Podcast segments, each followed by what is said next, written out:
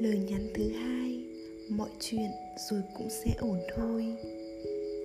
Cuộc đời là một bản nhạc, lúc thăng, lúc trầm, lúc lên, lúc xuống. Chúng ta luôn luôn thay đổi, luôn luôn phát triển. Mọi cảm xúc cũng thế, cũng luôn biến đổi.